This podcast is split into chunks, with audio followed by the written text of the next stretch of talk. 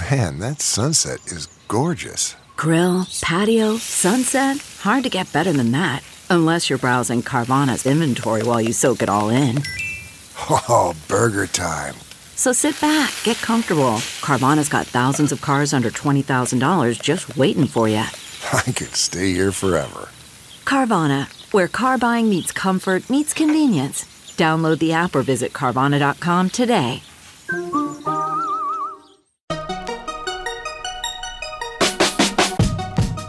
Welcome to another weekend bonus episode of the Techmeme Ride Home. I'm Brian McCullough. Here is last night's Twitter space. We didn't get to go as long as we usually do because after about 45 minutes, somehow no one could hear me, even though I was the space commissar, commandant, whatever you want to call it. Anyway, as you'll hear, we ended up talking about that big AR story with Microsoft and the HoloLens and the Pentagon. And Robert Scoble, who has been on this beat for years, showed up serendipitously to give us some schooling in the space. Enjoy. Uh, Chris, do you want to pretend like this has been a, a well oiled just starting machine? Yeah. Yeah, Let's, yeah. let's do it. Let's do it. All right, here we go.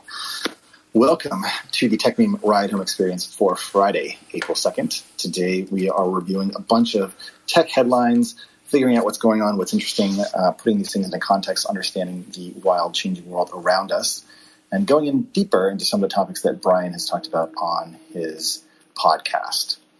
And so I think today we are going to continue our experiment.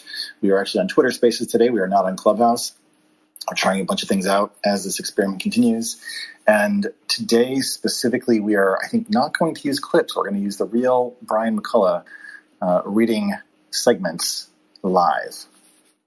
And so, how do you want to start? Where do you want to start? I think Uh, you want to start with uh, Microsoft, right? Um, which is um, Oh, uh, it's like it's like the Starship uh, Troopers thing. It's like, Microsoft and AR. Okay, yeah, Awesome. yeah, yeah, that one, that one. Yeah, okay. Um, essentially, uh, this uh, this broke yesterday, um, and what I called it was the biggest news in the history of the AR industry, which is not saying much since the AR industry is uh, relatively young, but this is like a big bang moment because in one deal, an industry can be validated. And so the headlines would be Microsoft um, signed a contract with the Pentagon to create 120,000 custom HoloLens AR headsets for the U.S. Army. And that deal could be worth as much as $21.88 billion over 10 years. The point that I made on the show was think of all of those moonshots that Google has been investing in, and this is not me being snarky. In one fell swoop, Microsoft has essentially completely earned its money back from a moonshot that no one was paying attention to. I mean, people were, but this is a hardware moonshot. This is essentially, um, if people have been thinking about AR and VR as the next big thing, to the tune of $20 billion, Microsoft is like, this is, by the way, a thing now.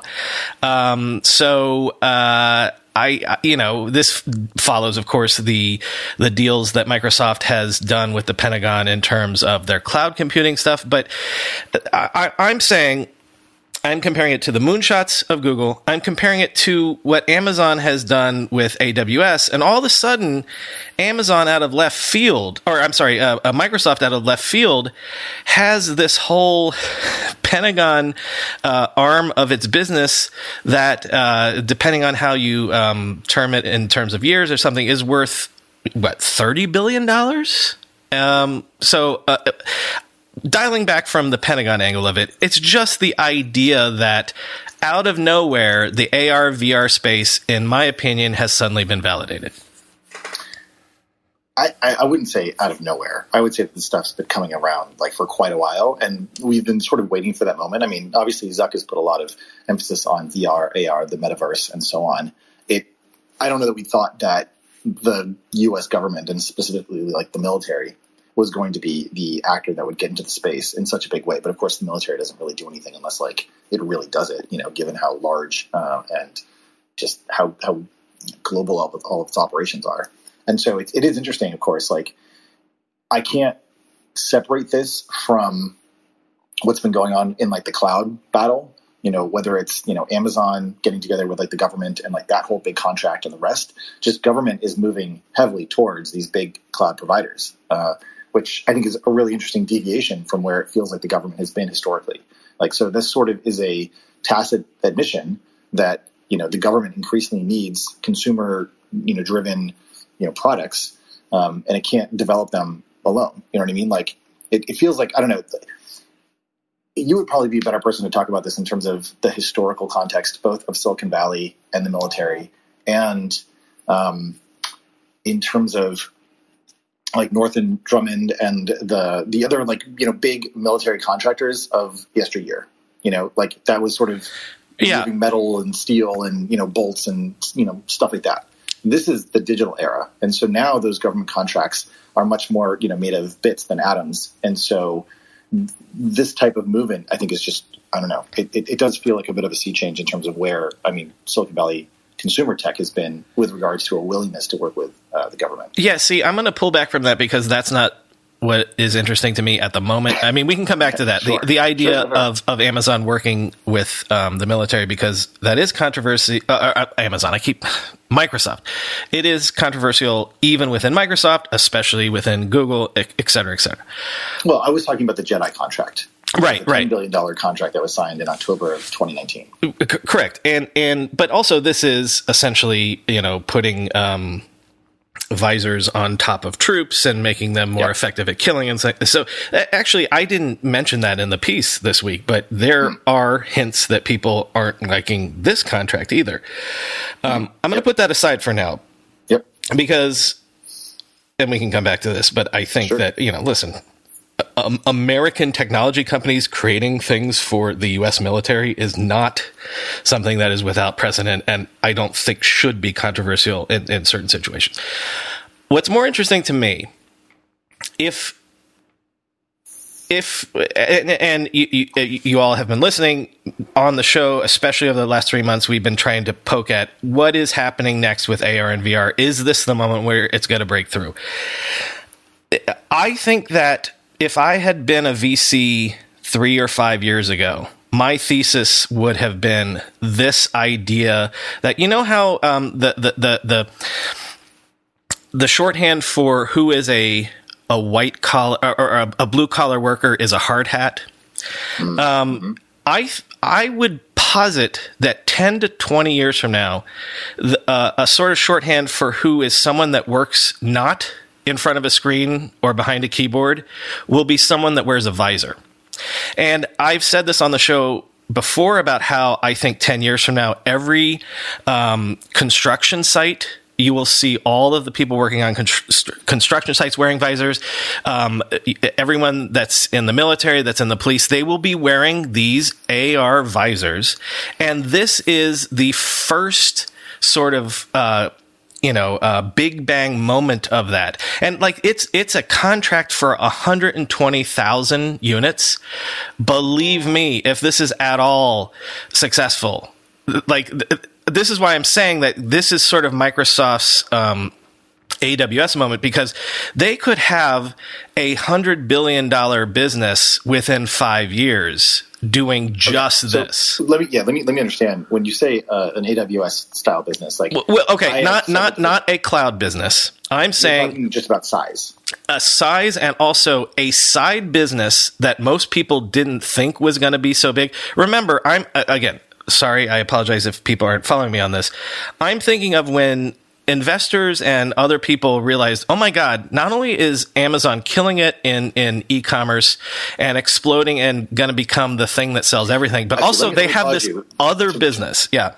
Okay. To, to, to build on, because I, I, I, get the, the, the general drift, I think, of like where you're heading with this in terms of this being a large business. Yes. My question then for you would be whether you see this as being something that will expand into adjacent spaces once this military contract essentially validates. Yes, a thousand percent. Tech, Okay, so the tech, and then it also, given the size of the order, also lowers the cost of these products, right? In terms yes. of just SKUs, or, or not SKUs rather, but just like volume of production. And then it also creates probably momentum around building software and technology or integrations. I don't know if it's all powered by Azure or what the yes, and is. think of how much it can play into Azure, right? Sure, yeah, totally, hundred percent. Well, just in terms of like you know the cloud contract and where this you know computing is going to go, right? The fact that what's interesting is that we're looking at the nexus of the users of this technology connected to a cloud where a lot of the processing is going on. And so the HoloLens is essentially, you know, what Snap and Spectacles is trying to do, where it's trying to create or, or um, wrap up the locus of connection to a user through an interface which it wholly owns, right? And, you know, Facebook is trying to do that with Oculus, but didn't go in the direction of the military. It went in the direction of gaming. It went in the direction like, of consumer. Well, consumer, yes, gaming. But like even even in consumer, uh, may, like there's sort of you know kind of like watching a movie in VR, I guess, and there's like a few other applications like that, but it's mostly consumer gaming, and it feels like that hasn't been like a major hit. Whereas in this case, you know, if you deploy Hololens to you know tens of thousands of soldiers, suddenly you've got that out in the field, and you've got a user base, and you've got a bunch of uh, opportunity space, I guess, for people to to design more Hololens driven applications for. Well, so I, I agree with you also in terms of what you're saying in the HoloLens showing up in more and more industrial applications for sure. Okay. And then I guess the question that I would ask, the final question for you, is whether it's the HoloLens specifically as a visor or whether it's just heads up displays more generally, and that the form factor will start out perhaps as a visor, and then over time, you know, will end up as um, you know glasses, goggles, or then um, it'll uh, eventually be lenses. It'll eventually be glasses. It'll eventually be contact lenses. It'll eventually be brain implants. But um, right. as Daniel Rubino's uh, tweet that I read today is, it doesn't matter right now because um, you know even if Apple is likely going to nail consumer eventually for AR, Microsoft has a massive head start right now that this this is you know a, a, screaming siren that represents. So we're talking about like if, if you look at the picture in the in the in the linked piece in the show notes um, like this looks like a workable cool thing. So right the the the um, what we're all trying to work towards is something that is as light as normal eyeglasses. But the the picture of the hololens that has been um, I can't remember the term that they're talking about, but has has been modified for uh, the U.S. Army's use. That is a completely usable device for a soldier in the field, and then um, so if if this is something that bears out and over the next three to five years is completely usable for sh- soldiers in the field, you're thinking, okay, well, yeah, that could be used at um, you know, it's being used in factories right now. So, like, if you're someone working on um, the assembly line and you're like, I don't know how to make this widget go into this thing in real time, um, you can see, you know, schematics that make you do things like that. That's not the end use case. The next use case is in uh, hospitals, nurses, um, uh, operating rooms, things like that, schools. Like, I'm again, I'm going to come back to the analogy that if the the shorthand for someone that is in a blue collar job is the hard hat. What if in 10 years, 15 years, the analogy for if you're a knowledge worker, you work behind a screen and a keyboard, you're one thing. But if you're someone that works out in the real world, you're a visor user, or you're some version of that where mm. it's this sort of, yeah, yeah, you, you, you sit behind a keyboard versus I'm out there in the real world using this uh, sort of stuff in the it, it's it's it's almost more dynamic and so if we're talking about how much technology has changed knowledge work. Again i've made this point so many times on the show. I can't stress to you the ways that in a construction site things like drones and uh, ar headsets and things like that are going to completely transform real world stuff with technology. Totally agree. Um, and, and by the way, I, I pinned it to a tweet uh, to the space, so you can actually take a look at what this thing looks like. Um, it is, I don't know, it's it's it's it's sort of like a proto squiddy from like the Matrix, you know, with like all the different like eyeballs. Uh, it definitely kind of feels like like that uh, thing. But I, I agree, like it's definitely going to be the case where people are augmenting their capabilities using all sorts of artificial intelligence, and the the Hololens just becomes a very visible signifier or signal of someone who is in that metaversian space where they're sort of connected to the real world and also uh, like operating, yeah, like in the real. So I think that's that that is super interesting. Um, what what like do you? I guess one question, given that we talked about this in the past a little bit, like in terms of the impact on the workforce, do you think that this also then means that where previously you'd have like a platoon of you know soldiers needing to go, go and do stuff, and you'd have different people with different expertise.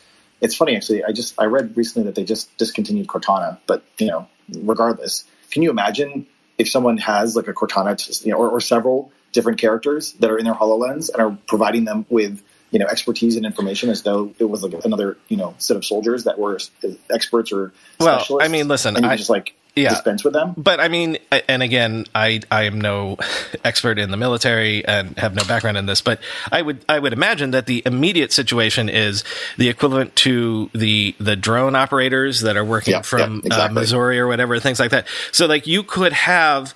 Uh, you send a platoon out into the field. You have people somewhere else in front of a bunch of screens watching all of Right. the the HUDs, the head, heads up displays, and and are in their ear telling them what to do.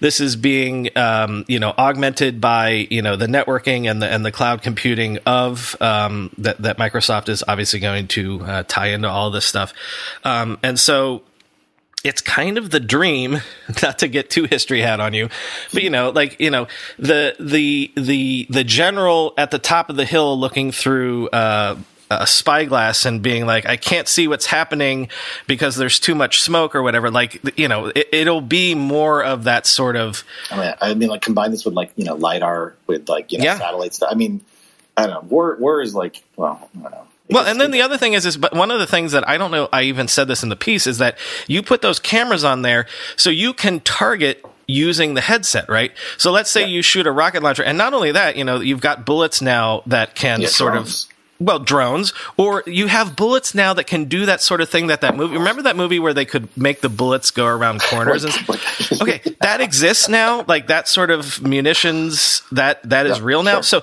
if you had that headset and you like, you know, use the camera on the headset to target a specific thing, like so you can have that level of whatever, you know.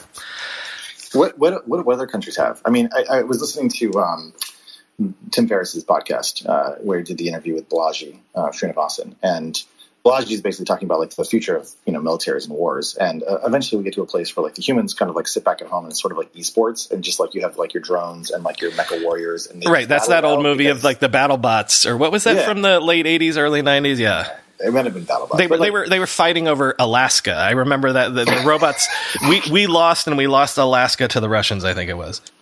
interesting. We can take Sarah Palin too, but anyways, like I, I just it, it yeah, it's it's all part of the same, I guess, movement in some directions. It's, it's interesting. I'm, I'm I'm reading. So the guy that posted the the blog post from Microsoft actually is is a is a Microsoftian, a Softian, I, I guess. He's been there for 20 years. And actually, I mean, Scoble was you know once at Microsoft as well. Um, but it's sort of interesting to imagine tracking your career. Starting, he worked on Visual Studio all the way back in 2001 and now has sort of come up all the way through the Microsoftian ranks. He spent uh, six years working on Xbox. So isn't that interesting? Uh, I mean, it's not, you know, like it's sort of like uh, tag, what is it? Uh, the wagging the dog thing, the tail wagging the dog, where essentially you have war, which was simulated in games, and then the games got so much better at war that now they're using games to design war. Well, and to what degree? What was the Xbox thing where uh, you you could track your movements? I, I never remember the name of that thing. Oh, Kinect. Kinect. Like to what degree is Kinect uh, something that l- led into all of these things? Yeah. Hundred percent. Yeah. Yeah. Okay. Well, all right. So obviously, this is a big deal from a money perspective, from like a business perspective, um, from just a tech and culture perspective. So it's, it kind of like crosses all the all the T's and dots all the I's, I guess. So, all right. What else we got? What else we talking about here? Uh, you pick it. Okay. Well, And if you want to Um, bring someone up, let me know. But um, uh, go right ahead. okay. Does that does that work this way? I, I forget with spaces. Um, let's see if I tap someone. It says it says I don't know. I think I think you're the moderator, so I think you're the one has to do that. Scoble wants to talk. Uh, I've Wanna bring him invited. I've invited Scoble. If that, Okay. Skull's going crazy with his emoji over there. Yeah. Something's not working. invite to speak. Invite to speak. There you go. All right, cool.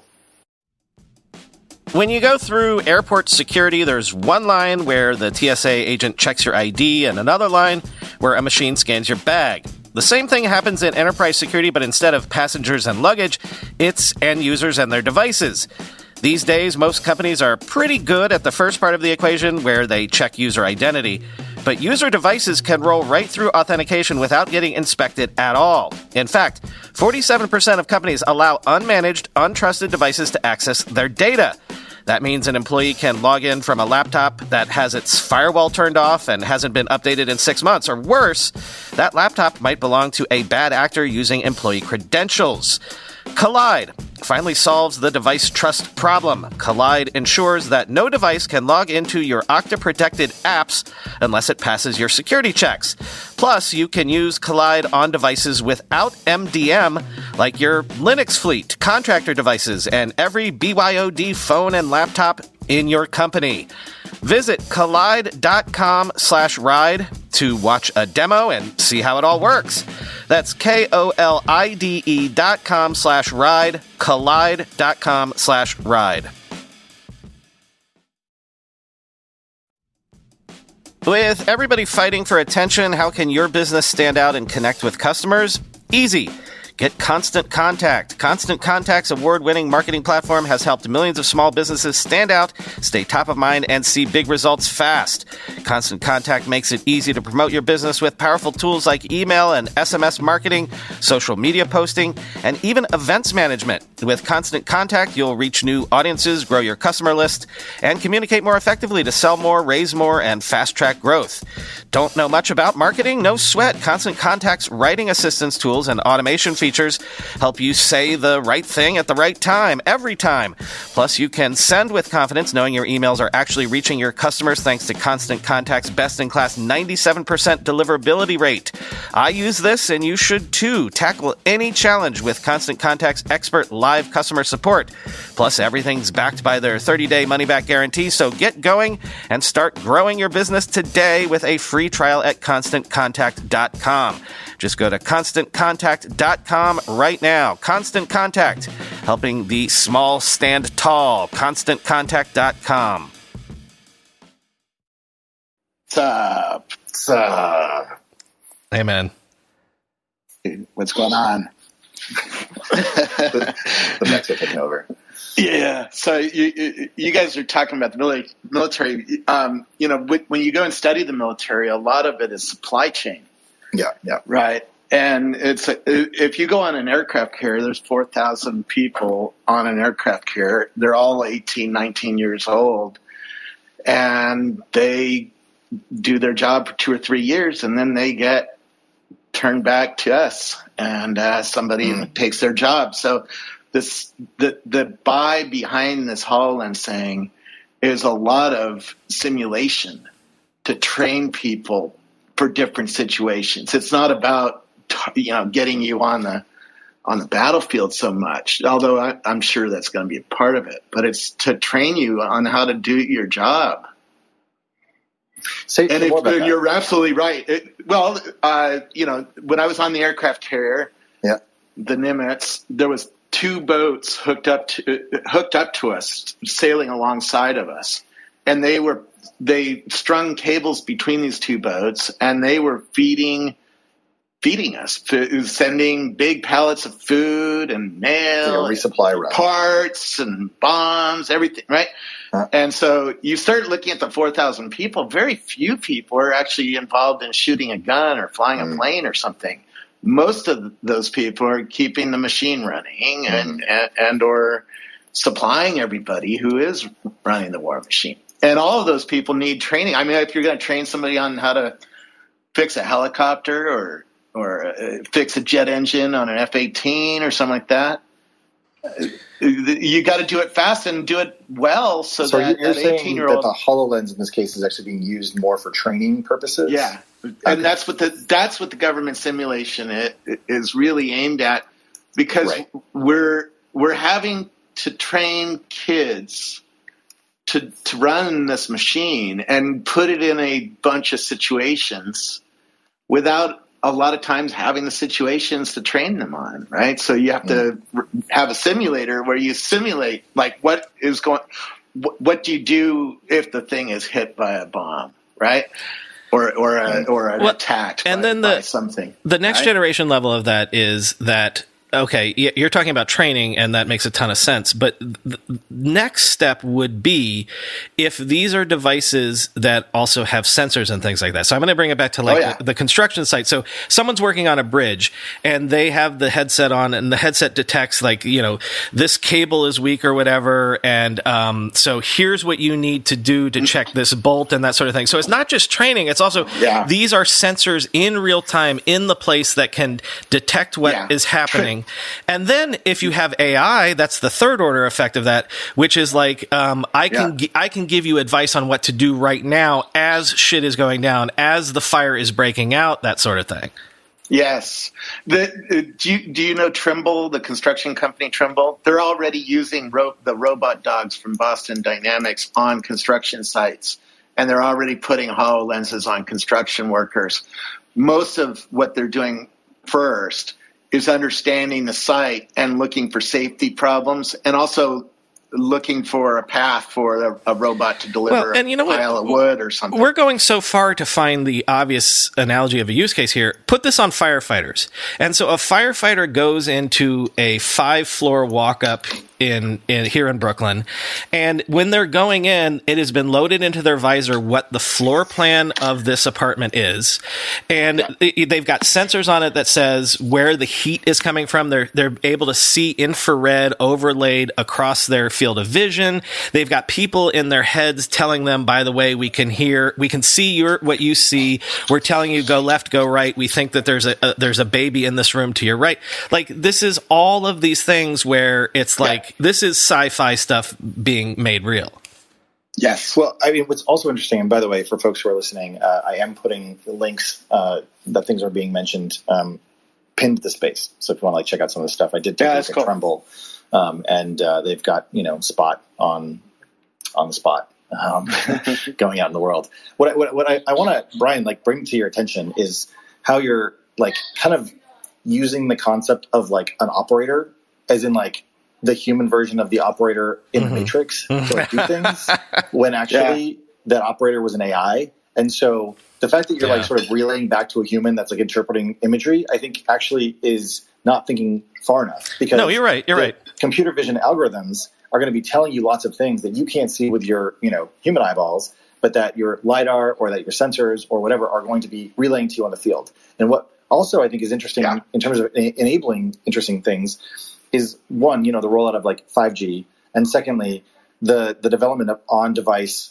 like AI and chips that are specifically designed for um, either low, you know, battery uh, in, in, intensiveness, or I guess, but still being able to you know run um, you know machine learning algorithms or whatever on the stuff that you're you're seeing and that the sensors are actually deriving meaning from. So Spot is a good example of that, where there's not really a human inside of all those sensors or associated with it, whereas what the HoloLens is, is, is really about is the merger and the augmentation of human capability. I mean, if you go all the way back to the, you know, the mother all demos, you know, way back in the, the, the 60s with, um, oh my God, I, I can't think Doug of his name. Engelbart. Engelbart. Engelbart, thank you, exactly, right? Like where he showed a lot of these technologies, the whole concept was to augment human intellect. And so after 50, 60 years, we're finally getting to a place where there is this collaboration that's happening between artificial intelligence and and the human capabilities that are being brought out into the world. And as, as opposed to, and I, I don't know, I've just been hearing more and more people talk about how the phone is obviously not going to be the final end all be all, you know, form factor of our computing experience. There will, will be a generation, I think, you know, Robert, your, your point, that grows up either in a gaming context or in a semi VR context or an augmented reality context where they want to be out in the world interacting with things as they are, but then having layers of information on top of those things. And it's also why I thought the, the, the Snapchat Spectacles thing is also interesting. They are now pivoting more towards, it seems like, at least in their May release um, of the next gen of their spectacles, focusing more on the developer community and building experiences on top of that as opposed to going for the consumer, where the consumer is just not quite ready yet. Well, not only Well, that, uh, uh, Scoble, I, I, I want to jump in real quick, and, Yeah, yeah, and please stay on. Please stay on. We're not get, we're not Yeah, kicking you yeah, off the stage. you're talking about my. You're talking about This is- this is your world, my man. world. my world. well, I also I, I'm going to specifically mention the the long read uh, about um, what what Facebook's long range vision for AR and VR is. Chris, I don't know if you heard today's show, but let me just quote from this real quick, and then I'm going to Robert. I'll, I'll I'll kick it over to you. But um, um, uh, they call it the Big Kahuna. Which is the, the ultimate end dream is a ma- this is this is um, Facebook's uh, AR VR vision. Imagine that the glasses computer vision, and I am I'm quoting from Wired here. Imagine that the glasses computer vision capabilities, which by then will be generations past those used by the Quest, can see the world the way you do and utilize an unobtrusive but powerful assistant that can do things like reduce background noise in your earbuds or translate signs and languages. That's something that doesn't get you off your phone. It replaces all of your devices. Why have a TV when the glasses can display whatever you want, wherever you'd like? End quote. Yep. Let me see. This is okay. I'm gonna I'm gonna share a link to that article Do- uh, from Wired. Do- absolutely true. And do you do you want to talk about Apple? Because Go Apple's go yeah. right ahead. Yeah, yes, yeah. please. I interrupted, so All right. please And- go. No, no, it's it's real interesting.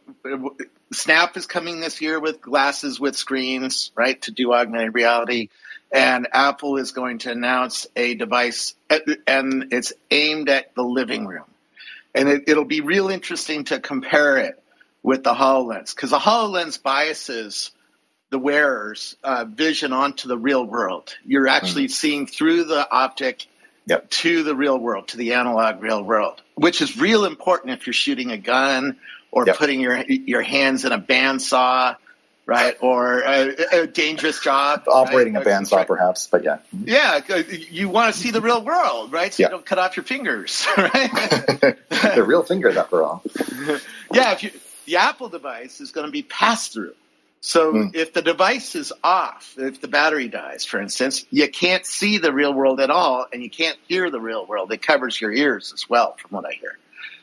Um, so that will be biased towards TV because the screens that A- Apple's going to choose for their visor are going to be something like an 8K Sony chip, right, on both eyes, and it's going it's going to be very high in contrast, and it's going to be very high in brightness and very high in color quality, right? It's going to be beautiful to look at. I mean, it, it sounds a lot like what Magic Leap was promising to, to offer. Though, But Magic Magic Leap Leap- was also augmented, wasn't it? Yeah, Ma- Magic Leap was biasing to seeing the real world because they Yeah. thought that people would want to wear it while walking around Mhm. or shooting, or, right? They wanted to go after the military contract too, Mm-hmm. right? They lost because Yep. Microsoft has a lot of advantages. Um, the Apple device is going to blow away the million dollar TV in the back of the Apple store when you put it on. Mm-hmm. And that's why Apple is going to grab the consumer. Because if you're going to work in this thing while sitting down at a Starbucks or at your office chair, you're going to want that device. You're not going to want the HoloLens because the HoloLens biases towards seeing the real world. Who cares about the real world in my office? I don't care about what the real world looks like. I care about the virtual world that I'm building things for or answering my email, right? Or So stuff like that. that's why uh, Gene Munster's never going to get his Apple TV, uh, is what you're saying. But um, uh, No, no, we're about we're going to get the, the the better. Yes. we're about to get mind blowing TV. Unity showed me the TV that's coming next year on this Apple device, and you get a virtualized 2D screen that's like an IMAX theater. It's like shit, man. Just that. Just Oh, that. entirely. But Listen, by the way, I'm, I'm going to interrupt because, uh, Chris, I think we got to get better at this. Um, Yep. Robert Scoble is speaking. We need to introduce the people that we bring on Oh, stage. right. Yeah. Um, and um, I, I wrote two books on this stuff. yeah, yeah. So, uh, Robert, the the last time there was a CES, the thing, the the best AR thing that I saw was from a company called Nreal. Uh, Yeah. N R E A L, and a hundred percent. That's all their device was based on. It was like you're in your living room, and uh, you can be with your entire family, and you're watching your TV over here to your right in your field of view. You're uh, watching um, on your left. You have the Instagram feed scrolling or whatever. But meanwhile, all of you can be in the same room and watching different screens of TV. And and so um, it, I, I, believe they're still only. Um, um, uh, Android based, but whatever. But like that was that was their entire. Uh, yeah, Apple yeah. is never first. Never. Even the Apple II wasn't the first PC, right? Well, so I want to I want to talk about a little bit more about this in terms of like where these companies are sort of aligning themselves for the future. Because yeah. one of the things that I think I don't know when I think about Apple strategy, to me they kind of have like a field of uh, like I don't know like it's like a warm cocoon that you kind of live within, and it's much yes. more integrated and it's like a long term vision for the things that you will occupy your yes. space with. And so to me, like when I think about the cancellation of the large home pod, like that fits into a movement towards like spatial audio as a very personalized, like private experience as opposed yes. to owning the living room. And so when it yes. comes to augmented reality or rather virtual reality as the near term solution, I feel like Apple will spend five to six years building out their virtual reality like solution or product, for, which also for, builds on their privacy story because it's a very for, personal experience. First of all, uh, we have to define what we mean by VR because mm. VR that is in Oculus Quest is going to be obliterated. The Facebook device is going to be obliterated by the 3D mixed reality version that Apple is going to bring. That's going to bring this joint 2D screen and volumetric to your eyes in a way that Nreal can't do because they don't have the 8K chips, right? Nreal is running optics again that you see through to the real world, and they're shitty. Hmm. When you yeah. actually when you actually look at the at a video on those, two, I have a Hololens upstairs, right? Hmm. When you look at the virtual thing on a Hololens, the image is really really shitty. It yeah, doesn't you know, so, matter so, to a soldier who's getting who all of a sudden has new capabilities or to training or surgery, right? Hmm. But for me and you, we're not going to use a HoloLens. Well, I want, I want to say something or a little bit different but related because I'm, I'm on the Nreal site right now and I, I pinned the tweet um, to the space. You know, for, for folks who want to check it out. If you go under there, uh, I think I'm under the Nebula um, tab. You know, they they sort of like kind of show you what it would roughly look like. You know, to move away from a fixed screen, you know, where you're doing your typical work, to one that is yeah. a virtual screen that sort of yeah. lives, you know, in yeah. between wherever your your head is, you know, your physical head to your body, and then like the wall, and it sort of sits in between.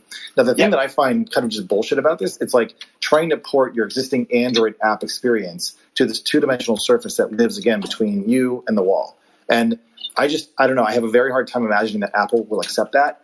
Apple is going to want to reconceptualize the concept of software, uh, basically, yes. in that environment. And that's what yes. Apple can do and so yes. it feels like so many of the things that Apple's doing, whether it's, you know, and, and this is one thing that we wanted to bring up today was, was uh, the Apple Arcade and then what's going to happen at WWDC this year. And in general, where is Apple going when it comes to just applications and software? And Apple's going to announce this you know, before WWDC right? By the, the, time we go to WDC, the headset, know, we're going to know what the headset is. We're mm. going to know what, know what the new 3D map for the entire world is. We're going to know about the feature set of the headset, like the noise canceling. That's going to be next level in it. We're going to know what the speaker driver is, so we're going to know that it yeah, sounds so actually, badass, right? There's um, there was a really good. Uh, let me see. I think it was Mac Rumors that had um, something about the mixed reality headset. Yeah. Okay. So I'm gonna. I'm gonna. This was on, on, March 18th. So this was covered recently. One of the things that I wanted to do and I didn't get around to doing it. Um, and let me let me tweet this right now. Was to essentially show how the design language of uh, the the mixed reality headset actually tracks yeah. very closely to the AirPods Pro Max or whatever they're called. The which which Max is things. what I'm talking to you on. By by the way. Oh, you're on them right now. Yeah. They're very so they actually they, they, work. They're yeah. They're a very so, so to me, like, I guess it shows. I think it shows mm. a hmm. new philosophy at Apple, which is say more. Which is when you add AI to a product, can you radically improve it? And the answer is yes. And what what for, aspects of AI are you for, actually referring to? For instance, if I was standing outside and somebody started a lawnmower up while I was on a call, ah, yeah. the other person said it I heard the lawnmower start up and now it's gone. Uh huh. Uh huh. So Yeah, the Zoom, AI Zoom has some of that is too. Yeah, it's the smart Yeah. kind of noise cancellation. I see. Yes. And there's nine microphones on this thing. And at, at Microsoft, I met a guy who built an array microphone, which is four microphones in a box that a computer controls. And he said one of the really cool things about array microphones is if you know where the sound is coming from in 3D space, like if if the computer knew So knew like where your mouth noise was, cancellation. Yes. Mm. And so the the microphones are going to be able to do some really sick noise, is some really sick trans, transfer mode, right? Because I I wore this thing at Christmas dinner. That's what it seems No- weird. nobody was right? uh, offended. No, like, oh, just Robert doing what he I'm. Exactly, he's trying out new thing and wants to play with it. But I I kept it on the whole dinner, and within ten minutes, it was like I wasn't wearing a headset. Nobody nobody cared anymore, and mm, I was hearing the real world. But was I really hearing the real world? No, I was not. I'm hearing what Apple wants me to hear. Well, the I mean, nine microphones are picking up the conversation Yeah. processing is happening and it's shoving it in my ear. If the device, if I switch the button, like there's a button on the front and I switch off the transparency mode and go into noise canceling mode, I can't hear anybody. Right. So, so one of the things that, that is important about this, again, again, I think this is like a really interesting and useful conversation, especially starting, you know, with the Hololens and you know, like the military stuff, is that augmented reality really is about augmenting all of the streams of input and senses that we have. You know, we don't really have anything that can simulate smell yet, although smell-o-vision, you know, is coming Yeah, there's there's some, There- there- but there's it's some. hard. It's hard to make. Yeah. But what I'm saying more is that we tend to think about augmented reality purely as being a visual experience as opposed to one that is uh, possibly also auditory. And so when it comes to social audio, senses. which is, you know, a large, you know, trend obviously we're participating in right now, that also becomes a layer on which you can uh, add in uh, whether it's like notifications or additional just layer information onto that stream and do it from a directional perspective. So the better the quality of your audio is, um, and you know, spatial audio is a part of that. As you said, adding AI layered information to that, adding directional noise cancellation becomes really interesting. These Yeah. are all new capabilities and facilities for software designers, product designers to take advantage of in the products they're designing. And the one last thing that I, I would say about this, you know, when you were talking about wearing the uh, AirPods Pro Max on, is that the name? I don't even know. But like, Yeah. you know, at dinner, right? You got this like huge honking headset on. To Yes. me, that actually is is a greater status symbol, not just from the the jewelry, you know, perspective, but like that you're kind of not really available for communication. I know like you would maybe push back on that because you know you were wearing it and you had transparency mode and essentially there's mics and the mics are beaming in the audio from outside of it. But like to me as a social signifier, they communicate a different presence than wearing Yes. like just your AirPods. To me, your AirPods, Yes. I'm, I'm going out in the world and I'm sort of, you know, maybe I even just wear one AirPod or something like that. And that sort of indicates that I'm partially available for conversation or discussion. Whereas Yeah. wearing the Max, I'm in my entertainment receptive mode. And that should tell everyone around me, especially once I get these, you know, mixed reality goggles on, that I'm totally don't even talk to me for like, you know, until I come out of this, you know, space. People figure out uh, uh, the rules really Right. quickly. you know, how do how do we get Scoble's attention when he's on the couch watching his, watching TV? You know, they, tap him on the forehead. fig- yeah, they figure it out pretty quickly. You know. Um, but anyways, there's a, a new consumer device coming, and Apple is going to own the living room, and then we're going to see where where else things lay after that. And you're But- you're, you're positing that that they're going to announce uh, because there have been rumors of a April event coming. They're going to announce before WWDC. You think? Yeah, because they have to they have to show the developers this device, and they have to Yeah. show the developers the tooling and the OS, and they have to get the developers building things for it for when it's viable, right? Because yeah. It, it won't be viable until next first half of next year sometime, Hmm. right? So it's not even going to hit this this holiday season, like the, the December holiday season. Oh, I'm not expecting it. I, I've heard two, I've heard some rumors that some piece of this might ship, but that it might actually be two pieces: a headphone and a visor, right? And there's a possibility that they release a, a headphone this year, and then the visor comes next year. But I, I, I don't know.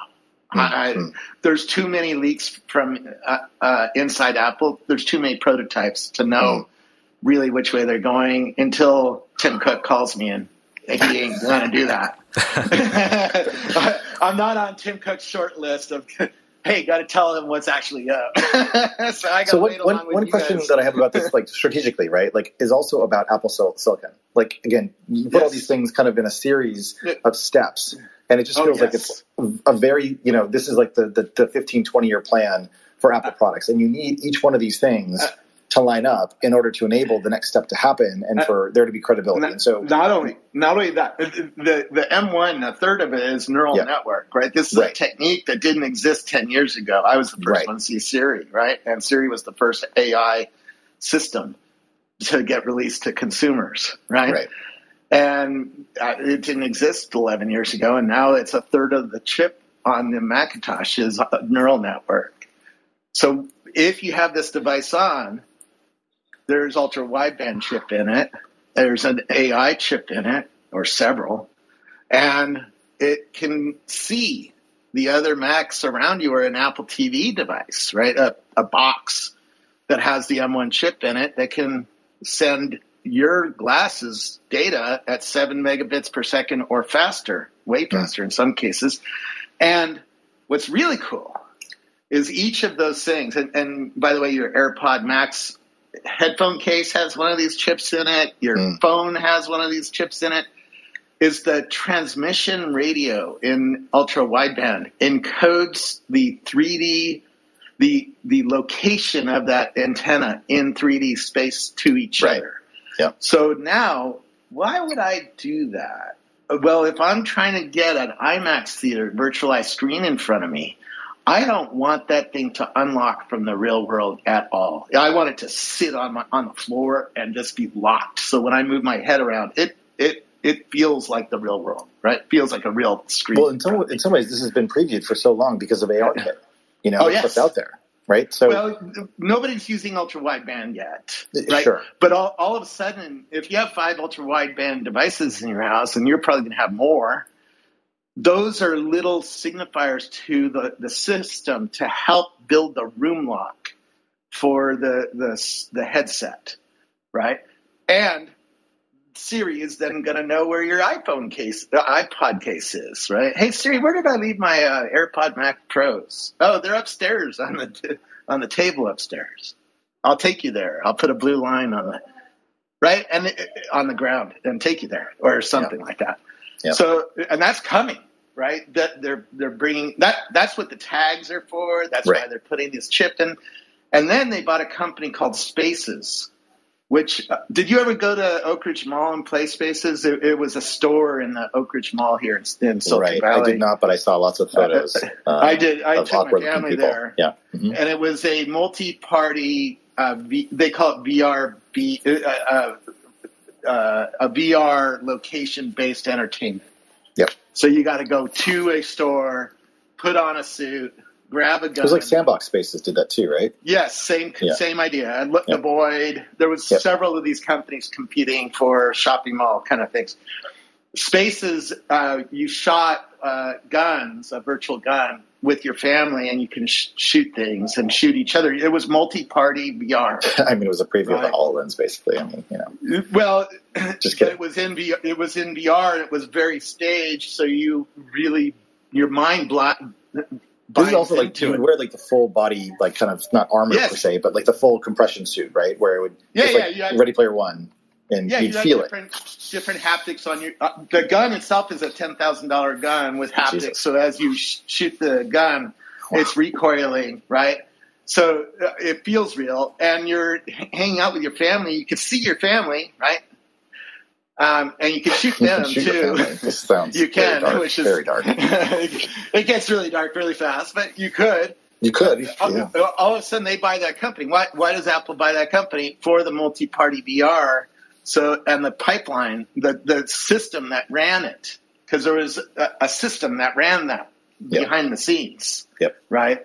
And Apple's going to put that into these devices. So I'm I'm already planning on buying four of them because I'm I know that we're going to be watching TV or playing games or listening to music or reading book or you know whatever else. All the playing virtual Monopoly on our coffee table is coming, right? Something like that. Or uh, we could do this call and have a uh, a blackjack game instead of just a phone call, right? Yeah. Or a ping pong, virtual ping pong is coming, right? All right, so it's- it's- another it's- startup showed me Dungeons and Dragons, so we could all get together and be nerds, you know? it's definitely going to be the nerds out there first. So 2021 is the year that we finally get Pong in mixed reality space. You heard it here first. Scoble's got it now. yeah, uh, next year. Next oh, year, next gonna- next year, next year. Okay, Next okay, year, uh, next year, you're going to want one of these devices for All sure. right, let me let me let me reset a little bit just so we can catch everyone up. So we've been talking for a little bit here. Um, this is the Techmeme Ride Home Experience, where Brian and I find some social audio platform and we go a little bit deeper into the stories that are happening. Today, obviously, we've gone super deep on the AR mixed reality space, but I do feel like it was a bit overdue. And as Brian pointed out, this is a whole new massive shift given this deal that Microsoft has gotten with the DoD. Um, and obviously, there's a bunch of other consumer applications where you know Apple and Snap um, and Facebook are moving into. So it is super relevant, I think, to think about um, where this stuff is But- going next. But by the way, everything in Silicon Valley started as military. Everything. Let's be real for a minute. Most guys would wear a t-shirt every day of their lives if they could. The problem is that most t-shirts are not acceptable to wear at work or out on a hot date night. But today's sponsor, Cuts, has finally changed that. Cuts t-shirts are such high quality, wrinkle free, and so buttery soft that you can look like you're dressing up even when you're dressing down. Yeah, you heard that. Wrinkle free. You never have to substitute comfort for fashion ever again. If you see me in a t-shirt, it's likely one from Cuts. I'm also a huge fan of their AO five pocket pants. The right sort of step up from jeans without going all the way into dress pants, like literally my ideal Venn diagram of professional looking but comfortable feeling.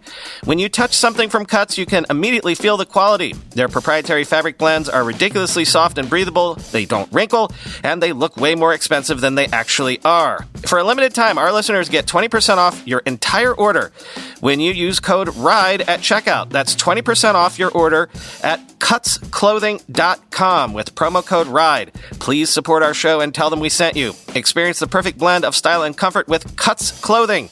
Cutsclothing.com, promo code RIDE for 20% off. Whenever I need to do financial research for this show, for instance during tech earnings season when I have to analyze how various companies' stocks have been performing, I only ever turn to our sponsor today, Yahoo Finance. For more than 25 years, Yahoo Finance has been the brand behind every great investor. Whether you're a seasoned investor or are looking for that extra guidance, Yahoo Finance gives you all the tools and data you need in one place. They are the number one finance destination producing a holistic look at the financial news cycle, including breaking news, original editorial perspectives, analyst ratings, independent research, customizable charts, and so much more. Securely link your brokerage accounts for a unified view of your wealth, including 401k and other investments. A comprehensive perspective is what sets apart great investors, and it's how Yahoo Finance ensures you have the insights to look at your wealth in its entirety. With a community of over 90 million users each month, their real strength is helping you on your way to financial success. For comprehensive financial news and analysis, visit the brand behind every great investor, yahoofinance.com, the number one financial destination, yahoofinance.com. That's yahoofinance.com. There is not there is no technology that didn't is not touched by the military. True. True. I mean, the I mean, the internet, the, yeah, the all. HDTV was invented by a military lab, right? Uh, VR was developed in 1965 by Thomas Furness and, Mm. and Sutherland and others for the military, Yep. right? Yep. And so, and Siri was designed for the military, right? So you start tearing apart your phone. Most of it came And GPS. somewhat, somewhat from the military. Wi-Fi. Or- Yeah. eh, Yeah. ev- everything, right? Everything. Everything So- goes back to the military. So yeah, so the complaining, um, I don't want my technology to be used by the military is like, do do you not know what the business is of Microsoft and how much they sell to the military? I mean, go to a war room down at Ellis, Nellis Air Force Base in Las Vegas. It's all Windows boxes, Mm, yep. right? Yep. Yep. Dell machines running the drones, right? So Apple, uh, Microsoft makes a lot of money off of that, and they, they try to keep it a little quiet because it's not good for PR. But uh, it's the reality of this how the world works. Well, let's okay. So, so, so there, I want to get to at least one other story today, and Yeah. this is a story And I'll, about how I'll people. Huh? I'll leave you and let you guys t- continue. I just wanted to wave my hand and get involved because you were No, talking this, about this AR. is super helpful. I totally appreciate your your uh, your uh, both your background and your experience. 100%. in Setting a bunch of this stuff straight. 100%. Um, you know, if you want to stick around too, that's fine. Yeah. as well. Yeah, please Um, stay. yeah. But um, I like talking about business models and, and, and, and money, right? I mean, Microsoft obviously is sort of you know on one I don't know, say like one end of the spectrum, but in terms of I don't know my experience as a consumer, Microsoft is one on you know one realm. Um, one company that we haven't talked about today um, is is Google, and the thing that I, I actually wanted to bring up actually relates to Apple. But all of this I guess where I want to go with uh, this this conversation is about what's going to be coming down the pipe very shortly, I believe, in uh, iOS 14.5, which of course is the addition of the advertising uh, anti-tracking technologies, uh, removing the IDFA, um, and also Apple moving more aggressively and starting to restrict um, apps that have any kind of fingerprinting technology, you know, in them, where they're using SDKs like Adjust or other SDKs that allow people to or developers to fingerprint devices protections that Apple is building in. And I thought this was very interesting because there was another story that also came out around how Snapchat has, or at least had been experimenting with what's called probabilistic tracking methods. In other words, using different identifiers within a device um, you know, basically your battery level or, you know, the, the, I don't know, like the date offset or something, or like, you know, obviously location is very useful, but a bunch of other just information that your device makes available to app developers because, you know, it's useful. Um, but if you track those things and you track their changes over time, you can get a pretty clear idea about who someone is, especially as they go from one app to another, or if they click on an ad, um, it can be useful for attribution. So Yeah. we're already seeing those tensions you know, I think emerging about how people are trying to get around some of the restrictions that Apple's going to be, I- you know, launching soon. And so I'm And- and very think- interested to see, you know, how this shakes out from the advertising perspective. And, and I think Apple is being so nasty about it uh, because one, they've identified a customer that is really freaked out by privacy. But when this augmented reality product comes, it's going to really study you at a deep level or potentially could study you because it has the ability to see everything in your house and, and catalog it in 3D space, right? Yep. Yep. And you know what is happening in computer vi- computer vision to Yep. see a Coke can in front of you or Mazola corn oil. And if if you're wearing such a device and it's ingesting everything about you, it knows you at a much deeper level than it than anything does today. I mean, I, I think this is this is part of the question that I, I'm trying to get to, you know, which is Yeah. what is Apple's ultimate goal and business here, and to what degree are they providing either controls uh, and the ability to kind of opt out from tracking, or is it just more the devil you know than a bunch of other kind of uh, data brokers and other folks, you know, who are getting into the space? Um, Let me uh, this- uh, let me I mean, interrupt. this, this to me, and Brian and I have talked about this. This sort of feels like this is the start of a new kind of internet world war between the giants. Um, Yes. And especially when it comes to money, right? There's like the cloud business on the one hand, the AWSs and so forth, and, and you know serving those customers. But then there's the advertising side, which is Facebook, which is Google, which you know Apple is kind of like in between. They have some of their own ads, but they don't really promote that as much. You know, there's Bing ads, but that's not really Microsoft's bread and butter. And so these changes are super significant. let me um, let me jump in here because Yes, I've been trying we're to get. a privacy temple. Hmm. Is what I call it. It- You, you used to call it a walled garden, but they're putting all your private information inside this temple and keeping people away from it, or companies away from it, like Facebook that has a advertising business model, like you said. Yep. And they're doing that to make sure that Apple is a very trusted brand. And this comes up in my research with people. I keep hearing the word trust. I trust Apple. I don't trust Facebook because I hear this over and over and over again. Let me. Uh, So I I, I want to get. pay for Um, that trust, right? Uh, an Apple device is going to be three thousand bucks. Maybe. Right. can So I get? Um, can I get Steve? having the best experience, the best visual, the best audio, but also the most trust that nothing freaky is going to happen because it's on your face, right? With cameras and with all sorts of sensors watching your mouth and watching your eyes and watching your hands, right? It soon's going to know a lot about you that computing doesn't yet know. And Yeah, that's like- a lot of trust to give a company. And then Facebook's going to come along and say, hey, we're a thousand bucks cheaper. We do more because we're more open. you, when you listen to Spotify, everybody knows what song you're listening to, and that's cool. But it means a more open system that advertisers get to put shit next to, and therefore we have a different uh, agreement with people. I want to. I want to see if I could bring uh, Steve. Yeah, we I were wonder- working I on the other day this with. Um, sorry. Oh, who's that? Jumping. Oh, Steve. yes, Steve, you're a little- Steve. Sorry, I've been yeah, trying to bring you up. Sorry. Connecting before. Got it. Uh, yeah, hey, uh, Steve from MacRumors. Uh, I Yeah, just right want to jump in and say uh, I just really like what we were riffing on the other day, Scoble, and bringing this up in the context makes sense of, you know, with Apple owning content with Apple TV Plus, it makes a lot of sense in this uh, VR world. They can, um, you know, push directors towards supporting these new experiences. And I remember when they did the vertical video thing of like, hey, here's what you can do with vertical video, and I was really impressed with that. But that didn't seem to go too far. But it's kind of the inkling of uh, how Apple can uh, push forward now that they, you know, have studios in house per se. Say more about that when you say the studio's in house and what, what, what was this vertical video thing? Yeah, I want to say like last fall or so, they uh, shared uh, a video and it was just kind of like action sequences, um, and it was just um, you know built for the phone.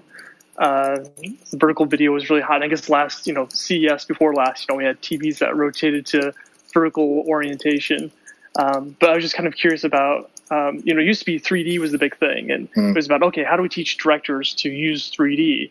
And I, I just wonder if you know there's something there, uh, you know, complete speculation, but uh, with Apple Yes. being closely tied to Hollywood studios with Apple TV Plus content, um, could they help teach directors very quickly how to make content for VR?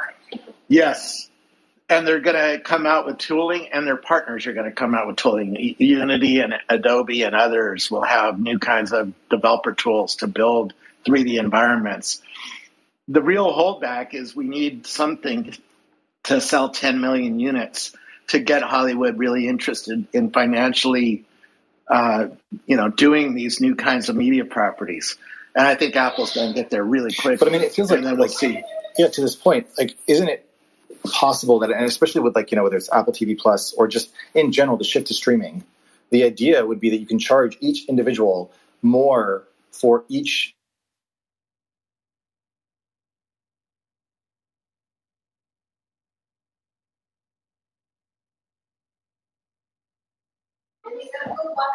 I lost you guys. I don't know where.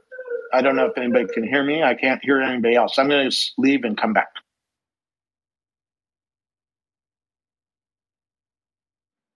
While we're waiting for him, I just uh, also heard you guys talking about Spotify a little bit and the whole podcast scenario and privacy wise. Um, I think that's interesting as that space seems to be heating up with, it looks like, uh, with the latest betas that Apple, you know, was changing the verbiage around uh, from subscribing to podcast, following, and then also um, they have a profile tab in there that looks like it has space for uh, managing subscriptions within the podcast app, like paid subscriptions. Um, so I think that's going to be an interesting place. And just today, I was digging through their Spotify's code, looking for stuff about the cool Clubhouse deal style interface with Locker Room.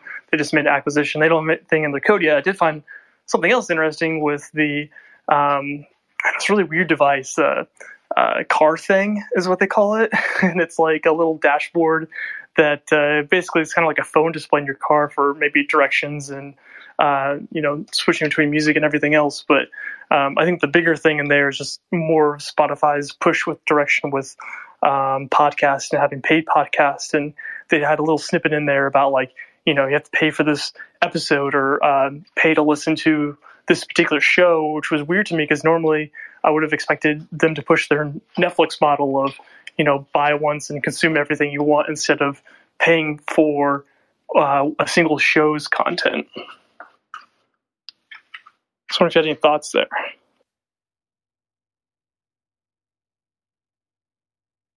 I don't, but it sounds rational. There's some things that you just want to dive in and consume a a, a single interview on a podcast, right? Yeah, it is weird to me though, because yeah, I, I do agree. Like, it seems like you know Spotify definitely isn't as private or privacy conscious as Apple, and yet you know being allowed to not only pay like a net like you know all in for music, but a one-off a la carte for podcast uh, is interesting. But um, I still don't like their model where it's kind of like I don't consider them a big podcast player, right? Because what is it like if you agree to like put your podcast on Spotify and they host it and, and everything else, so you give up a lot of rights and you can't just put in any URL. Uh, so it's not technically a podcast player; it's a player that plays some podcast.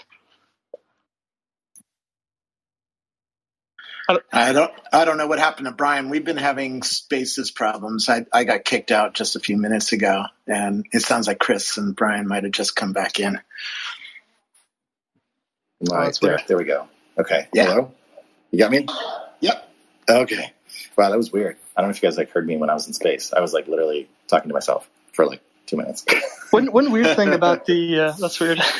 one weird thing about the whole Microsoft deal is I wonder if there's going to be newer hardware than um, the Hololens deal because I played with it a little bit and it seemed very much like a um, a, uh, slower um, uh, experience where you're very like narrowed in on that narrow field of view uh, it just does not seem like something that a soldier would use to me uh, in the sense of they're moving around all the time and you have to have a lot of awareness, right? What I say, situational awareness. Um, so I wonder if there are going to be advancements there.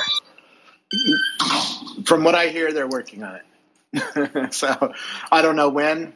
Uh, I would expect a, a, a new HoloLens every uh, two or three years for a bit, and maybe even faster eventually. It it it's going to totally depend on the competitive landscape. What is what is the tech also like? I mean, because field of view uh, is one of these things that is a differentiator, but the Microsoft field of, of view seems a little bit restricted relative to others. They're using an MViz uh, laser projector that's sca- scanning uh, light onto the back of your eye. And this is the problem. They've decided to optimize the device to see the real world, not the virtual layer. Apple's going to go the completely other way and say, we're going to show you something that seems like the real world. That's an, a depiction of the real world. But everything you see is going to be virtual, and therefore we can control everything and make it badass, right? Hmm. And the optics are different because you're looking at a chip that can be spread out. Uh, where with the HoloLens, you're having to put light through a, several pieces of glass or plastic with lot, lots of tiny little structures that are reflecting light into your eye. And, and it's really hard to do that well right now. Um, there's been several people who've talked about the physics challenges of, of optics, and I've seen several from Israel that are coming along and giving you, you know, 70 degree field of view, which is still not as good as a VR machine that gives you 100 degrees field of view. And uh, 500 nits, which is really dim, right? And it takes some light away from the, the real world. So it's not perfect. It's not a good situation for, some, for a lot of consumer kind of usage yet. And we'll see how fast we can get consumer glasses that actually are amazing, right? But they're not here yet. They're close. Yeah, I guess the difference is like Apple's uh, rumored tech, right, is to have eye tracking, so you don't have to have as much, uh, you know, CPU horsepower to drive right. that because it can see where you're looking at and only resolve, uh, you know, to a it, fine detail images in that area. That, that's that's small part. That's called foveated rendering, and the principle uh, there is your human eye can only see detail where you're actually staring. Like I'm looking at a Coke can right now. Everything else is blurry to your brain. Your brain is filling in a lot of detail around that sharp center. So what these what these companies are doing and why it costs forty billion dollars to build this stuff. How much? They look forty trillion. 40, uh, billion. Apple okay. is building. Apple is spending forty billion, and Facebook is spending tens of billions. Right? Yeah, yeah. But they know how the eye works and how the brain works, and they're going to fool you in thinking that screen is badass. Right? Be- because they only need to make the the place where you're actually looking have a lot of polygons or a lot of detail, and that saves the GPU and the battery and the heat heat generation and all that. Totally. By the way, if anybody wants to raise their hand, um, I think Brian still is a host. Uh, he doesn't seem to be able to speak. Can you hear me? Can you hear me? Can you hear me? as a speaker in his stead. So uh, we'll probably And get I- another ten and minutes gotta or take, so. yeah, I got to take off. My my family's bugging me to go for a walk. So oh, they're like tapping you on the forehead. pretty much, keep Go, coming what's up, over and going. Yeah, what, what are you talking about again? You know, get off, There he goes. Well, Scoble, it's been great having you up here uh, and Yeah, hearing from you. It's good to hear from you. It's been quite a while, I think, since we last talked. So It's going to be uh, a fun year. There's so much coming in the next year from from all sorts of different places. So it's going to be a real interesting year to to see this new technology come out and be used by different people for different things. Totally, yeah. And Brian also uh, uh, wants to send his gratitude for your your presence here Oh, today. thanks. No problem. Thank you. Yeah. Thanks for having me up. Right on, man. Well, it's to right, I'll jump. Family. I'll I'll jump out. So thanks. and Cool. Keep it up, and uh, yeah, we'll we'll probably see uh, some sort of announcement, certainly by uh, WWDC bleh, WWDC in June. So Great. We will watch for that definitely. 7 Eleven. Lo and Yep. behold. See ya. Cool. All right. Later. Well, I'm not seeing any other hands right now, um, from what I can tell. So, you know, given given that my co-host is off in space someplace, as I was briefly, um, I think I'm going to bring this this room to a close for today. But this is this is actually super deep and super great. Um, really appreciated this. Um, just a reminder: this is the Techmeme Home experience, and what we do is try to find someday and some social audio platform, and we come together and talk about the day's stories or the week's stories uh, depending on how long it's been. Um, and we go a little bit deeper than what Brian's able to do on the Techmeme Ride Home podcast.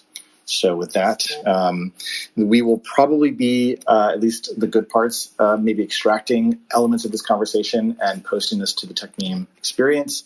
And um, Brian is texting me, so you know we still have our medium of communication here. That he is uh, sorry for the technical difficulties. Though if you were here at the beginning of the show, you'll realize that we are just a bunch of amateurs trying to figure this out as we go. And so, um, but nonetheless, we had a great time and a great conversation. So thanks everybody, and enjoy your weekend. Thanks for co hosting, Chris. Thanks, Brian.